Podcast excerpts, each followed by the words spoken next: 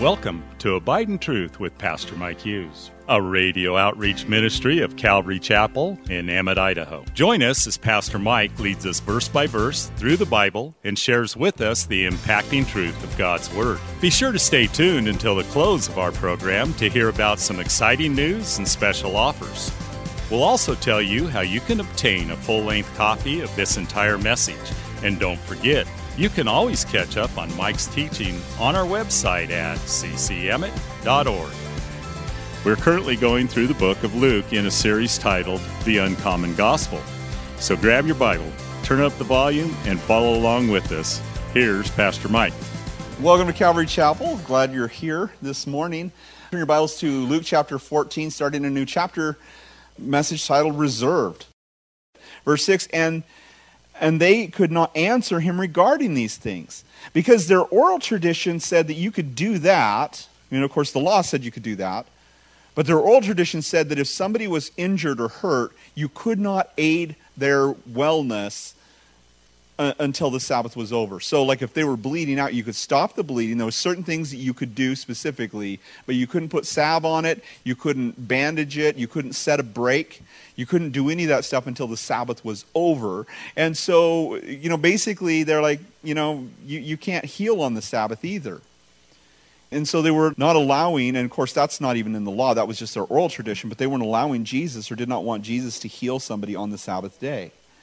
But how does God feel about that, really? I mean, think about it.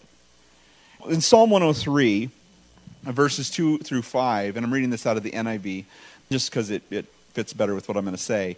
But it says in Psalm 103, verse 2 through 5, it says, Praise the Lord, O my soul, and forget not all his benefits, who forgives all your sins and heals all your diseases, who redeems your life from the pit and crowns you with love and compassion, who satisfies your desires with good things so that your youth is renewed like the eagles. Now, uh, the reason I read this psalm and this section of the psalm is because it reminds me of that story of Duane Miller. And you've probably heard this story before, but if you haven't, it's pretty amazing. Duane Miller was a pastor who was leading a big church, and during their second service, he was singing a solo. And while he was singing, at the end of the service, his voice started to crack and it started to, he started, started having a hard time singing. And so he was con- concerned about it, but he figured just getting a cold or laryngitis or something, but then it just never went away. And as they went in to look at his throat and scoped him, they found out that the mylar covering of his voice box was eaten away by a virus and that he basically had permanent damage to his voice box. And so he was basically uh, going to sound you know really raspy and super raspy. If you listen to the recording of the audio of him talking, you you hear that just horrible rasp, and he just has a hard you have a hard time hearing him. Well, he was a pastor of a church, and so he had to actually step down from that. And he worked for a while for a lawyer doing some stuff, and then he, he realized, you know, I have a gift at writing, so he started writing books and stuff and writing articles. He had some success in that, but the problem is, is if you write books, you still have to promote those books, and you have to go and, you know, travel around and talk to people. And so the publishers he, were sending him, he was sending to, they said, We like your stuff, but you wouldn't really be able to promote it. And so that, that morning, he had gotten a, a rejection letter from the last publisher he'd sent his book to, and he was super depressed. And he went to church that morning, and at church, he taught a adult Bible study, and he was taking them through the Psalms. And they had this special microphone that helped to filter out you know, the rasp in his voice a little bit is still really bad. But he's going through this passage and, and he talks about how God heals all our diseases. And he, he says, you know, I know God can heal. And, and he doesn't always heal, though. Sometimes he chooses not to heal. And, you know, and of course, he's speaking from his own experience. And, and he's talking about, but then when he gets to this part and he redeems your life from the pit and crowns you can hear this crack in his voice and the lord heals him on the tape it's amazing to listen to it just completely heals him and then like he goes to the rest of the psalm but he's pretty much crying and overwhelmed by everything that was going on and, and so god does that when we're in that pit you know no matter how deep a pit or deep a hole we're in it doesn't matter what day it is God cares about us and He can redeem our, our life from the pit. You know, sometimes He has timing on all these things, and no doubt this man with dropsy, his day was that day. And why would we wait another day if God's going to heal somebody from something or deliver them from a, a deep depression? Why would we want to wait another day? Why can't that happen on the Sabbath day as well? And of course, so Jesus is trying to break down these preconceived ideas and these preconceived notions and the attitudes of these people and the traditions that they held that were not biblical. In verse 7, it says, And so he told a parable to those who invited, he, were invited, so all the guests, when he noted how they chose the best places, saying to them, When you are invited by anyone to a wedding feast, do not sit down in the best place, lest one more honorable than you be invited by him, and he who invited you and him come and say to you, Give place to this man, and then you begin with, the same, with shame to take the lowest place. So, so Jesus seems to be giving them good advice on banquet etiquette. You know, if you're at a banquet, you know, try this instead of that. Do this instead of that. You know, that type of a thing. You know, to, to keep yourself from being embarrassed, you know, and, and, and yet the truth is, is that Jesus knew their hearts. He, he noticed, it says, that they chose the best places. In fact, of the scribes and Pharisees, he says in, in Matthew chapter 23, verse 6 through 7, they love the best places at the feast and the best seats at the synagogue, greetings in the marketplace, and to be called by men rabbi, rabbi. They loved it. This is what they were living for. This was what made them feel important and what made them feel, you know, uplifted or whatever. Jesus, however, would instruct us very differently. One instance of that, he said to his disciples in Matthew 18, verse 4 Therefore, whoever humbles himself as this little child is greatest in the kingdom of heaven. He would tell us that, that we're to be, that the greatest in the kingdom of heaven is going to be the slave of all or the servant of all. And so he had a very different idea, an upside down kingdom idea of the way that we should be rather than working our way to the top, that we, as, as believers or those members of the kingdom would work our way to the bottom, to lower ourselves, to humble ourselves, to not be about ourselves at all, but rather to be about other people. And what this tells me is that this tells me that Jesus loved these Pharisees. He had compassion on them and he loved them, but knew that their pride was keeping them from salvation.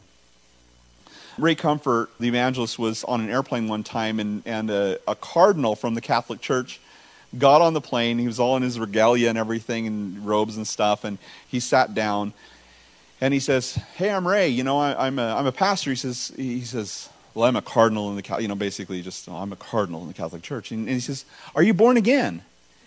And he looks at him. He says, "I don't use such low grade language."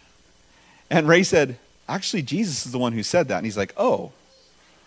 Well, I guess I guess I didn't know that. I'm sorry. No, that's that's important. And so then he, he says he showed him his pride and joy, which is a, a picture of the, the, the detergent, Pride and Joy. He's like, You want to see my pride and joy? and just, you know, broke the ice and got the guy talking and shared the gospel with this guy because God cares about even people who feel like they're super important or super high up or religious or I'm a religious leader of some kind. Jesus cares about those people too. And, and so this guy, these, these guys here in text here, these Pharisees and stuff, Jesus cared about them and he wanted them to know the truth. And so he says, But when you are invited, go and sit down in the lowest place, so that when he who invited you comes, he may say to you, Friend, go up higher. Then you will have glory in the presence of those who sit at the table with you. Now, certainly, if you were to be in that situation, you take a, a fancy seat, you know, somebody maybe it belongs to somebody else, and you take that fancy seat thinking that you're worthy of it, and they tell you go down lower, that's super humbling. You know, that's embarrassing. And, and you know, you think about it, like everybody's going to take all the spots up to the lowest spot, and so the only thing that's going to be left is for you to go all the way to the bottom, which is not so good. And, and, and yet, we also know that if we take the lowest seat, then we might get left there. Like, think about it. You, you take that lowest seat, and the guy, the banquet master, comes in and sees you there, and he's like, hey, hey, you know, and just walks on by. And you're going to get, you know, you're in the lowest seat, and everybody sees you in the lowest seat. And how embarrassing is that going to be? But there's a potential that you could be promoted. You know, hey, go sit up there. The thing about it is, is it isn't too, on, too hard when we're honest with ourselves to know that we actually deserve the lowest spot. And I, and I think that that's what we need to be to be aware of. Now, I think that's probably easier for some of us to believe. And, you know, if I were to survey you, most of you would say, yeah, I deserve the lowest spot. But not everybody. You know, it's, it's interesting. You know, our upbringing can have a lot to do with the way we perceive ourselves or how we think of ourselves. And I don't know what what changes it for different people, you know, and I think sometimes coming from hard places and, you know, just being all about yourself can lead you to to exalting yourself. But I was at a training one time and there was there was a, a, guy a guy actually goes to my seminary class my cohort. He was he was there and he has this like perfect home life. Like he grew up in a perfect family and everything. And they they bring him up there and they're they're asking him you know you know if you uh, walk into a room of people do you think that you know what's your your impression of the people there do you think that you know on an average group of people you walk into that everybody would like you and that they could potentially be your friends he's like oh yeah yeah of course and i'm just like what you know, because I don't feel that way. You know, I kind of have a rough home life, and you know, a lot of times when I walk into a room, I'm like, I don't think anybody will like me. You know, I'm just that's just the way I think. Thanks again for listening to Abide in Truth with Pastor Mike Hughes. If you would like a copy of today's sermon in its entirety, call us at 208 365 0991 or send us a text at 208 991 2756. Be sure to mention today's date. You can also listen to Pastor Mike's latest message on our website at ccemmett.org. And don't forget to search for Calvary Chapel Emmett on iTunes and YouTube. Remember to hit subscribe when you're there. Thanks again for listening, and remember, always abide in truth. Until next time, God bless. Abide in Truth is a radio outreach ministry of Calvary Chapel in Emmett, Idaho.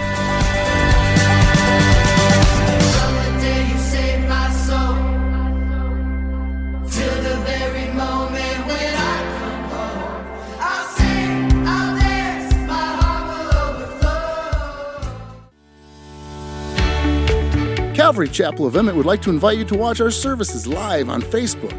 You can watch us every Sunday morning at 8:30 or 10:30. Just go to our page, Calvary Chapel of Emmett, and scroll down for the live service. It is an interactive experience. While on our page, feel free to watch previous Sundays as well. So join Calvary Chapel Emmett Sunday morning at 8:30 or 10:30 on Facebook. We look forward to seeing you.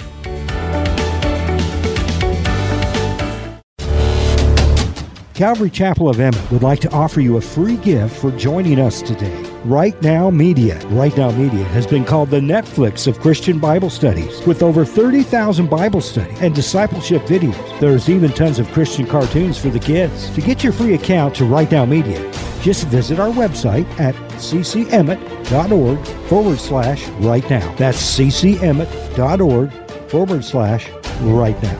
And God bless.